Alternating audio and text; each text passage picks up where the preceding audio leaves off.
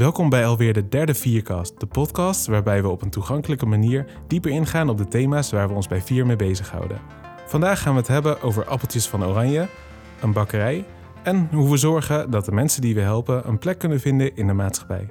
Ik ben jullie gastheer, Maarten Jan Buurman, en vandaag heb ik Annemarie van Rijn aan tafel. Wat is je, eh, kan je je voorstellen, wat is je naam, wat voor werk doe je? Ja, zeker. Mijn naam is Annemarie Verijn. Ik ben teamleider maatschappelijke participatie. Ik werk volgens mij bijna tien jaar bij Vier. Ik ben begonnen als projectleider online hulpverlening. Dus ik heb de chat met Vier opgezet. Oh, wow. En als een goede projectleider zorg je dat dat goed geborgd wordt. De implementatie daarvan. Nou, chat met Vier is heel goed geborgd binnen uh, Vier. En daarna ben ik uh, ja, allerlei projecten gaan opzetten binnen de organisatie... op het terrein van maatschappelijke participatie. Oké, okay, maar waar moest je om lachen? Want anders dan word ik um, afgeleid. Nou, ik vind, het, ik vind het leuk hoe je uh, je vaardigheden heel erg hebt verbreed door de jaren heen. Dus je doet iets en om dat, om dat te doen heb je iets anders nodig. Dus dan ga je dat ook maar doen. Ja, maar zo, zo is het leven. Ja. ja, maar dat vind ik heel typerend voor jou. Dat je ja. niet denkt van, oh, dit kan ik niet, dus laat maar. Maar dat je denkt, oh, nou, als ik dat ook moet doen, dan ga ik dat wel doen. Maar ik vind het grappig dat je eigenlijk een soort kern van mij pakt. Omdat, kijk, die uitspraak van Pippi Langkous... ik kan het niet, of ik heb het nog nooit gedaan, maar ik denk dat het kan... voel ik ook echt van toepassing op mezelf. Dat ik uh, inderdaad... en dat heeft ook iets te maken dat ik een, een, een doe-mentaliteit heb. Dus inderdaad, je hebt iets gestart. En er is er ook geld nodig, want dat ging zo met Chat met Vieren. Die had ja. ik opgezet. En toen bleek dat we voor die hele anonieme hulpverlening... geen geld konden krijgen. En dan denk ik, oké, okay, en dan is er dus geld nodig. En dan, ja, dan ga je zorgen dat je geld binnenhaalt. Ja. En dan kom ik erachter dat ik dat ook nog eens leuk vind. Om met fondsenwerving bezig te zijn, ja? om die contacten te dat leggen. Dat beviel wel? Dat vind ik heel erg leuk. Mooi. En gelukkig maar, want ja. dat maakt het leven een stuk makkelijker voor ja. uh, jou, maar ook voor iedereen die je helpt daarmee. Ja. En dat zijn er nogal wat. Ja. Uh, en onder andere daarom zijn we nu op het, voor het tweede jaar op rij eigenlijk genomineerd voor een appeltje van Oranje. Ja. Uh, wat ik erover heb gelezen is het appeltje van Oranje een prijs die jaarlijks door het Oranje Fonds wordt uh, uitgereikt aan drie bijzondere, innovatieve of succesvolle projecten op het gebied van maatschappelijk welzijn en sociale cohesie, al dus Wikipedia. um, wat, wat, uh, kan, kan jij in, in wat makkelijkere termen uitleggen wat het nou betekent? Wat, wat betekent het om genomineerd te worden voor een appeltje van Oranje? Nou ja, wat het betekent is dat je. Uh, kijk, wat zij zeggen, het gaat inderdaad over die sociale cohesie. Het gaat over de inzet van vrijwilligers hè, bij het Oranje Fonds. En um, het gaat erom dat je. Ja, eigenlijk dat mensen van elkaar leren dat je door de ontmoeting met de ander. dat je daardoor groeit en bloeit. En, uh, en dat is wat zij ook bedoelt met die sociale cohesie. Kijk, voor sommige mensen is het veel moeilijker om met anderen in contact te komen. En dan kom je ook eigenlijk op onze doelgroep. Dat is uh, het, doordat je geweld mee hebt gemaakt. Bijvoorbeeld als je als voorbeeld neemt de meiden die in handen zijn geweest van een loverboy, zijn vaak in een isolement terechtgekomen, hebben geen vriendinnen meer. Nou, dan kom je hier bij vier en moet je dat soort dingen allemaal weer gaan leren. En dan heb je de ander nodig om dat weer te gaan leren. En je hebt een professional vaak, maar die vaak in therapie en dat soort zaken. Ja. Maar juist de vrijwilliger met alle menselijke kwaliteiten, de warmte, de onbevangenheid, de, het enthousiasme, uh, uh, leuk vinden om de ander te zien, zijn allemaal dingen die je nodig hebt. En bij zo'n appeltje van oranje is dat wat die projecten zoeken zij van waar zijn uh, mensen die, nou, die alleen zijn of hulp nodig hebben en, en, en de vrijwilligers zeg maar dat, dat die bij elkaar of in contact komen. Ja. Maar goed, ik wijk een beetje af van je vraag, geloof ik. Nee hoor. Maar je vroeg waarom het van belang is. Of je hebt opgezocht waar het appeltje van oranje voor staat. En wat nou, betekent voor dat voor ons inderdaad? Voor, ook voor vier. Uh, we zijn nu genomineerd voor de Blooming Bakery. Vorig jaar voor ja. de Summer School. Uh, waarom zijn we dit jaar genomineerd? Want daar gaat het nu eigenlijk om. Ja, nu gaat het over het, het van, echt over maatjes en waarin maak je het verschil. Uh, en in, bij, kijk, bij Blooming Bakery, in de bakkerij, daar, uh, daar hebben we bakkers. Hè, mm -hmm. We bakken taarten en je wil goede kwaliteit leveren. Dus je hebt gewoon vakmensen nodig, dus bakkers. Maar daarnaast uh, werken wij ook met vrijwilligers in de bakkerij. Omdat we A, vrouwen hebben die de taal soms niet spreken. Dus Ja. je hebt taalmaatjes. Want je, ze, je, je helpt ze met het lezen van de recepten. Hè, dus dat iemand je steunt. Maar ook in het... eh, eh, in de bakken van de taarten, dus de steun. Want er zijn sommige meiden die zeggen... Ja, maar ik, ik kan helemaal geen taart bakken. En Ja. nou, dan is het heel fijn dat er iemand naast je staat... die jou helpt en die geïnteresseerd is in jou. Nou, en door dat contact ja, ga je zeg maar... eh, heel ongedwongen eigenlijk met elkaar dingen uitwisselen. Nou, zo bouw je een relatie op, waardoor je ook, wat ik net zei, door in contact met elkaar zijn, groeien ook. En daarom zijn we ook zeg maar uitgekozen door het Oranje Fonds, omdat eh, wij dan ook laten zien, kijk, als iemand binnenkomt in de bakkerij, is iemand vaak heel stil, eh, wil eigenlijk niet gezien worden. En juist door het contact met de ander, de vrijwilliger in dit geval, dan zie je na een aantal weken, na een maanden, dat iemand steeds meer eh, zichzelf laat zien. En ik denk dat ik dat ook, eh, ja, dat heb ik ook beschreven naar het Oranje Fonds. En volgens mij is dat ook wel waarom gekozen zijn, omdat je daarmee het verschil laat zien. Dus het heeft echt betekenis. Ja, nou, je legt het heel mooi uit. Dus Oké, ik hoef heel weinig eh, te vragen hierover. En daar ben ik wel blij mee. Oké, Ehm, we hebben het nu even over de, de Blooming Bakery gehad. daar, Mhm. daar zijn we mee genomineerd. Eh, dat is ook een, een project wat we al een paar jaar hebben lopen. Mhm. Maar ik weet het fijne niet van en jij weet dat wel. Eh, dus wat is de Blooming Bakery en hoe is dat begonnen? Zou je daar wat over kunnen vertellen? ja. Blooming Ba- Bakery is een sociale onderneming. Wij bieden een leerwerktraject voor de cliënten van Vier. Het is begonnen, ja, dat is misschien heel gek, maar ik reed op een dag. Ik, ik woon in Utrecht. Ik rijd elke dag op en neer en ik had van een, eh, een boer in de omgeving allemaal appels gehad. Dus ik reed met kilo's appels in mijn auto van Utrecht naar Leeuwarden. En dacht, nou, wat ga ik daarmee doen? En toen kwam ik hier aan en toen ben ik met een aantal meiden appeltaarten gaan bakken. En toen zag ik dat ze dat heel erg leuk vonden. Ja. En we waren ook wel daarvoor al wat aan het koken en dingen aan het doen. Dus ik zag al wel dat bakken en zo, dat, dat, ja, dat, dat een aantal dat echt leuk vonden. Dus we zijn appeltaarten gaan maken. En die zijn we op een gegeven moment gaan verkopen aan de medewerkers van Vier. Die vonden het heel erg lekker. En toen zag ik volgens mij een, eh een lunchroom in Leeuwarden die een, eh, ja, iemand zocht voor, voor taarten. Nou, weet je, zo is dat gaan rollen. Dus zo zijn we met elkaar eigenlijk eh, ja, steeds meer taarten gaan bakken. Afnemers gaan zoeken. En uiteindelijk hebben we gezegd van... hé, hey, dit gaat eigenlijk zo goed. We gaan daar eh, ja, zeg maar een business case onder hangen.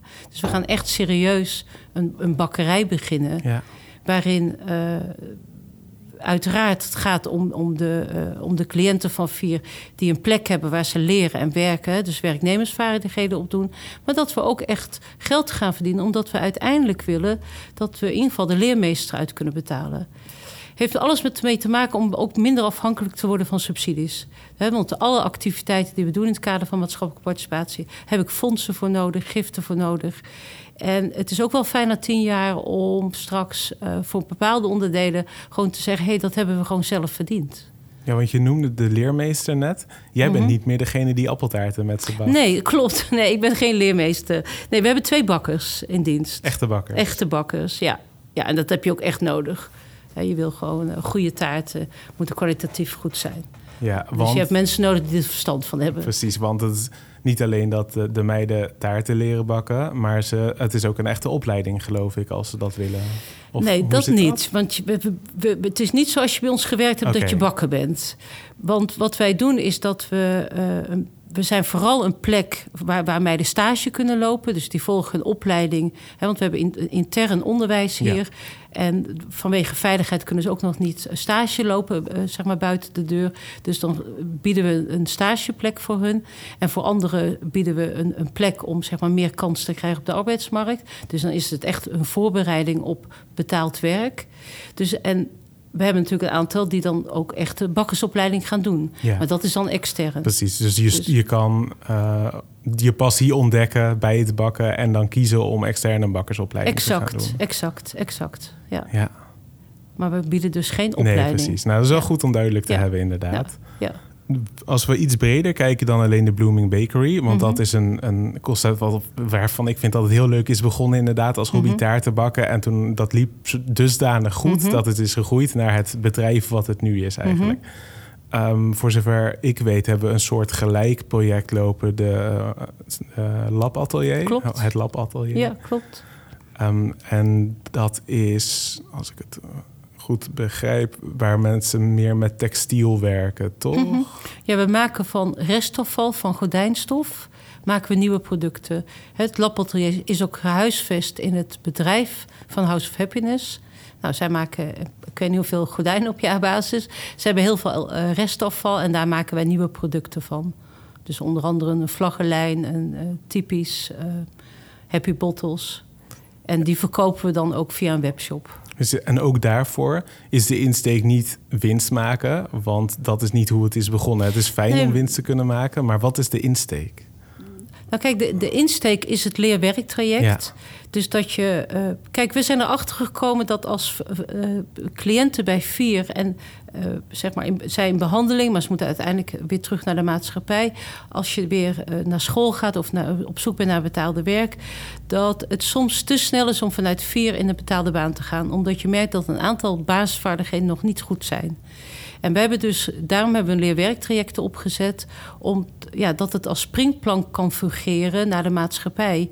En dat zie je bijvoorbeeld ook bij het labatelier. Er zijn vrouwen die bijvoorbeeld, voordat ze bij Vier kwamen, gewerkt hebben, bijvoorbeeld in de kinderopvang die zijn uit, bij, bij vier uitbehandeld, maar zeggen we: Ik ben er nog niet aan toe. Dus dan werken ze in het labatelier, gewoon op, op, tijd komen, de instructies weer aannemen, gewoon lekker weer in je ritme komen. En vooral dat vertrouwen weer krijgen: hé, hey, ik kan dingen. Ik, hey, ik ben in staat om weer elke dag hier te zijn. Ik ben in staat om uh, bepaalde producten weer te maken. Dus het vooral is dat je die periode nodig hebt voor het zelfvertrouwen. Volgens mij is dat de kern eigenlijk. En je ziet dat vrouwen toch wel zo'n zeven, acht maanden nodig hebben om weer in, in, in een ritme te komen, in een, in een werkritme. En is het normaal dat je uh, als je in behandeling bent bij een instantie, niet per se vier, om dan ook daarbij geholpen te worden? Nee, helaas niet? niet. Waarom niet, denk je? Omdat men over het algemeen, denk ik, in Nederland en misschien ook wel in andere landen, dat men heel erg gefocust is op de, op de problematiek waar iemand voor komt. Dus eh, ik noem dat maar het medische model. Dus heel mhm. erg op, op de traumabehandeling. En weinig bezig is bij wat betekent als iemand terugkomt. En wat het uh, zeg maar betekent als je geen diploma hebt of geen uh, werkervaring hebt. Dus het bezig zijn met hoe iemand na de behandeling, de kansen die iemand dan heeft, daar zijn we binnen de zorg heel weinig op gericht. Terwijl het, het meest belangrijke is, als je eigenlijk ook ziet uit onderzoek, dat een traumabehandeling maar 20% eigenlijk helpt. Maar dat je daarna je moet het leven dan wel gaan leiden. En als je in onze samenleving geen diploma hebt, geen sociaal netwerk hebt, geen kans op een taalde baan en je bent nog begin twintig bijvoorbeeld, dan denk ik, wat moet je dan?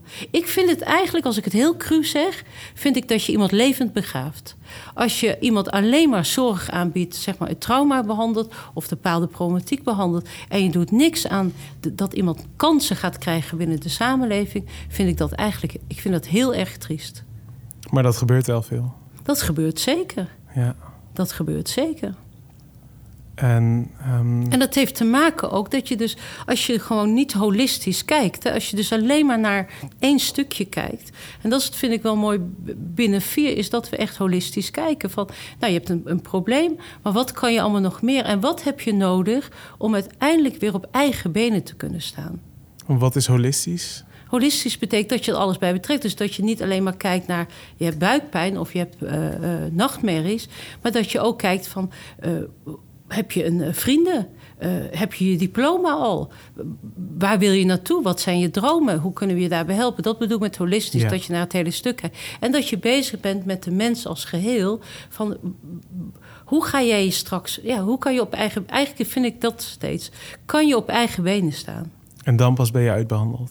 Of nou, uitbehandeld, dan, Uitbehand ja, dan kan je weer de maatschappij Ja, dan ga je ervan uit dat je in de maatschappij... en dat je dan misschien nog allemaal dingen nodig hebt... maar dat je wel heel erg kijkt, wat heeft iemand nodig? Ja.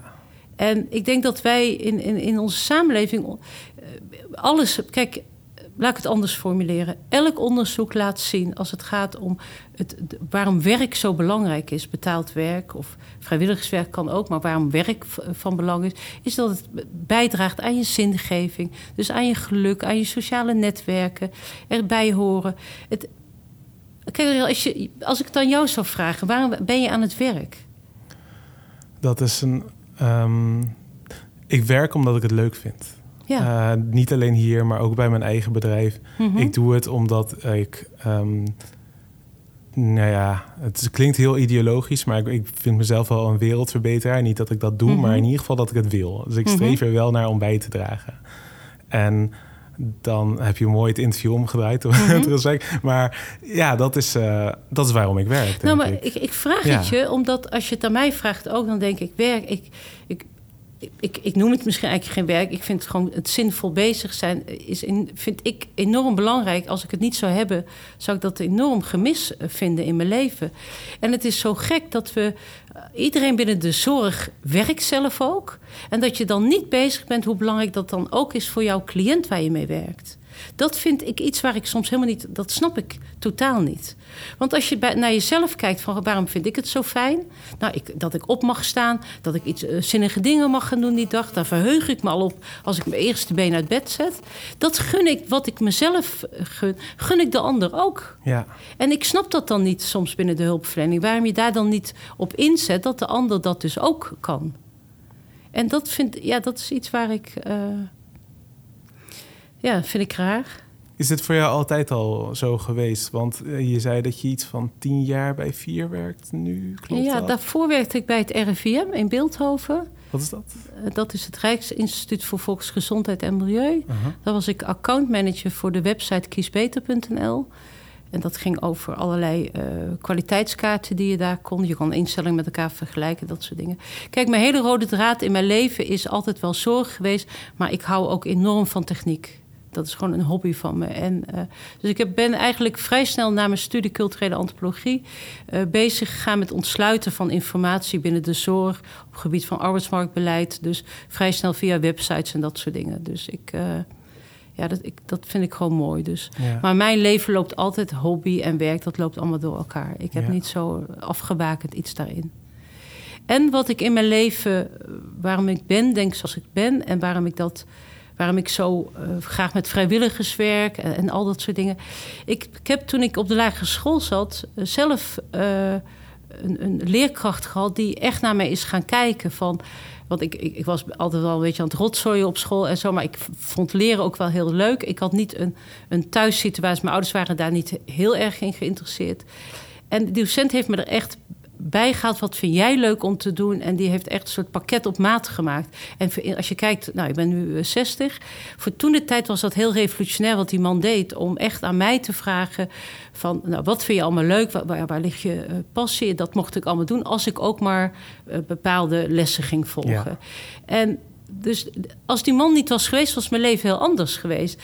Dus ik hoop ook hier voor de cliënten van Vier dat doordat er vrijwilligers zijn, maar ook professional, dat er altijd één iemand is die jou ziet. En Ja. die jou eh, eh, goed naar jou kijkt en kijkt wat je nodig hebt. Want ik denk als dat gebeurt, dat er als iemand gewoon jou ziet, dat het heel veel vanzelf gaat. Snap je? Dan, dan kom je er zelf ook wel. Maar je hebt wel iemand nodig die, die jou ja, steunt. eh, maar vooral geïnteresseerd is in wa- waar, waar, ja, waar sta je, wat wil je, wat kan je. Ja, want je bent nu teamleider participatie bij Ja.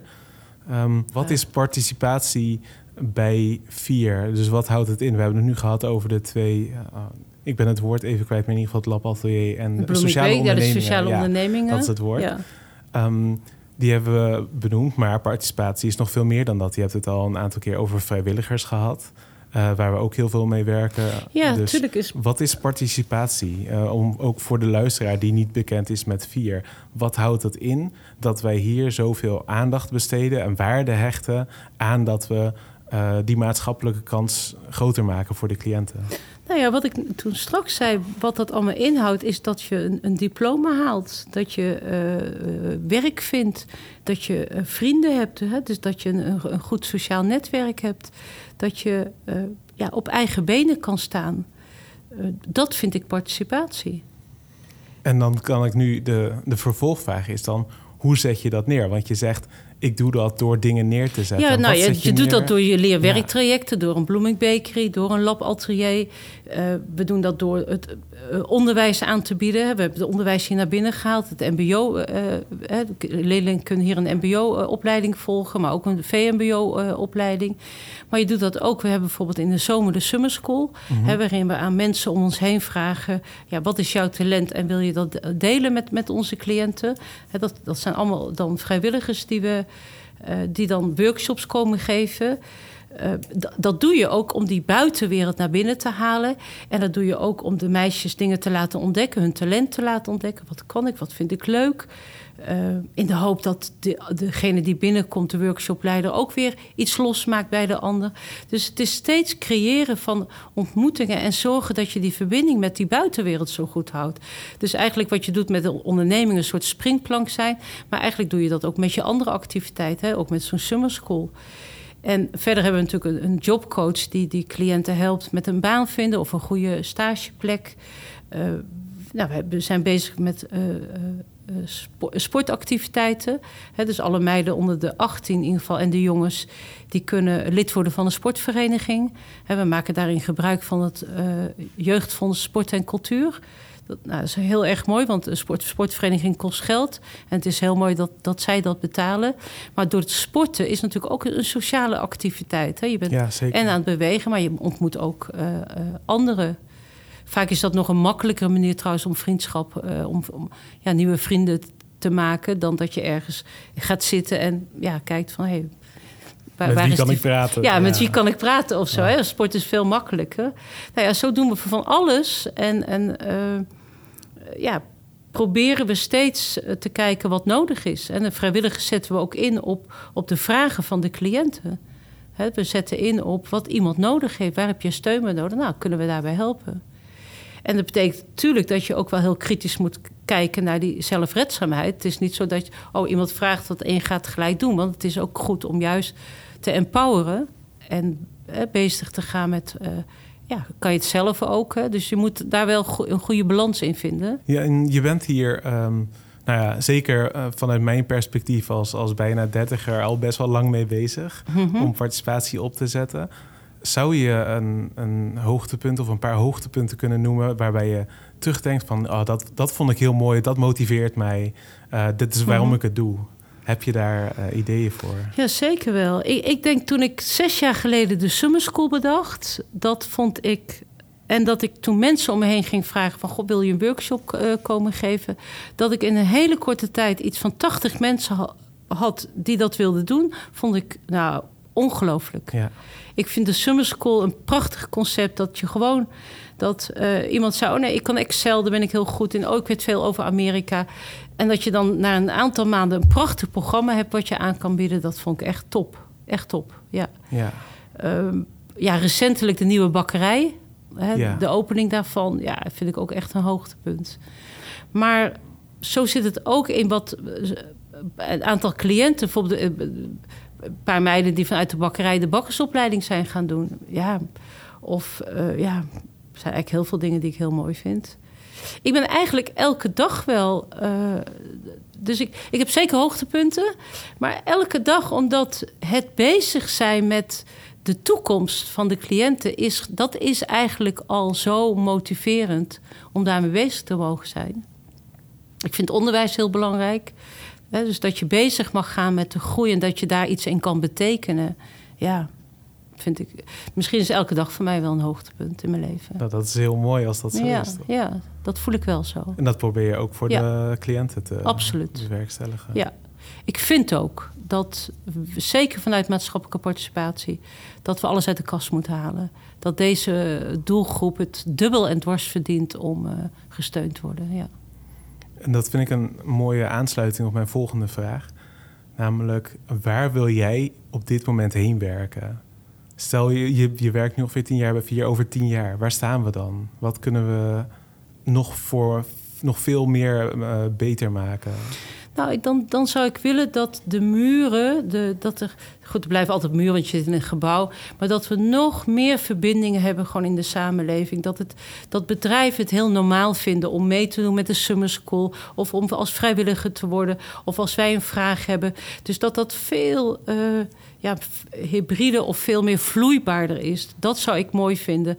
Dus dat je niet al die. Van, wij zijn zorg en dat is een bedrijf en dat is kunst. En, uh, maar dat dat allemaal door elkaar heen loopt. Dat zou ik wel heel erg mooi vinden. Ook weer dat holistische eigenlijk. Eigenlijk het holistische, maar dan veel breder nog. Met, gewoon in de samenleving. Dus dat je dan gewoon kan zeggen: Goh, we hebben een meisje of we hebben een jongen, een man of een vrouw. Die heeft dingen nodig. Nou, wie kan dat doen? En ik zou ook van af willen dat het altijd alleen maar een professional zou moeten zijn. Maar snap je dat je veel meer kijkt, nou, wat heeft iemand nu nodig? Ja, ja net zoals ooit bij jou gebeurde. Wat, ja. Wat heb je nodig? Ja, wat heb je nodig? Ja. ja. En dat je gaat zoeken wat iemand nodig heeft. Ja. En als je, um, we hadden het er net over dat het niet een normale gang van zaken is bij een zorginstelling. Mm -hmm. uh, er zijn, nou ja, elke zorginstelling die um, hier niet bewust mee bezig is, is eigenlijk al een, een zorginstelling te veel die hier niet bewust mee bezig is. Iedereen zou hiermee bezig Vind moeten zijn. Wel, ja. Ja. Wat voor tips zou jij kunnen geven aan mensen die nu luisteren, die ook geïnspireerd raken hierdoor, die denken, zoiets zouden wij ook moeten doen? Hoe moeten zij beginnen? Ja, je kan, uh, ik zou zeggen, leg contact. Uh, Met wie? Bel me. Met jou? Okay. Ja, zeker. Ja. Want het is natuurlijk hartstikke leuk om, om, om daarin in, in mee te helpen. En ja, dus ik zou zeggen, bel vooral. Of stuur een mailtje. En als uh, um, heb je ook concrete aanwijzingen gelijk al voor ze, voor mensen die nu luisteren? Wat is iets wat je. een, een startpunt of zo? Mm. Ik vind het altijd lastig, want alles heeft toch te maken met in contact zijn. Dus als een ander iets wil, dan is het toch belangrijk dat je daar eerst contact over maakt. Omdat je moet uitzoeken, ook daarin geldt eigenlijk hetzelfde. Wat wil je, wat, waar, sta je, wat zou het zijn? Dus ik, vind dat heel lastig om een soort tip of zo te geven. Omdat ik denk, je doet het op basis van het contact. En uh, ja, dus ik, ja, ik, heb altijd, ik, ik heb altijd wel nodig om daar het contact eerst over te maken. En om dan te kijken, ben, ben ik degene die dat kan? Of is er iemand anders die dat kan? Of, ook ja, dan, hier weer dan ga je het ook een beetje afpellen. Ja, dan ga je het afpellen. Ja. Maar ik vind wel, iedereen die luistert, dat al onze kinderen, jongeren, iedereen heeft recht op kansen in onze samenleving. En daar, daar moeten we echt ons voor inspannen. En dat, ik dan, dat je de vraag stelt, wat, wat is voor jezelf van belang? En dat je dan ook realiseert dat de ander dat ook graag wil. Ieder mens wil graag huisje, boompje, beestje en geluk.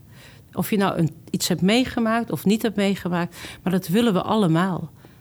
En dan de een heeft dingen meegemaakt waardoor je extra steun nodig hebt. Dus help elkaar daar gewoon bij. En ga niet denken van, oh ja, dat is. Maar je kan zoveel meer dan je denkt. Ik kon ook meer dan ik dacht dan eh, aan geld binnenhalen, al dat soort dingen. Dus je, het is elke keer weer jezelf ook je grenzen verleggen. Dat ja. is het vooral. En u als luisteraar kunt natuurlijk ook veel meer dan u denkt. Waaronder stemmen op de Blooming Bakery uh, voor de appeltje, het appeltje van Oranje. Um, volgens mij is dat het appel, appeltje van oranje.nl of iets in die trant. Maar via Google komt u er sowieso. En misschien staat er wel een link ergens in de beschrijving, ergens bij deze podcast. Ja. Maar dat zouden we heel erg waarderen. Um, ik ben heel blij met je bevlogenheid, want ik vond het een heel leuk interview op deze manier. Een heel leuk gesprek wat we hebben gehad.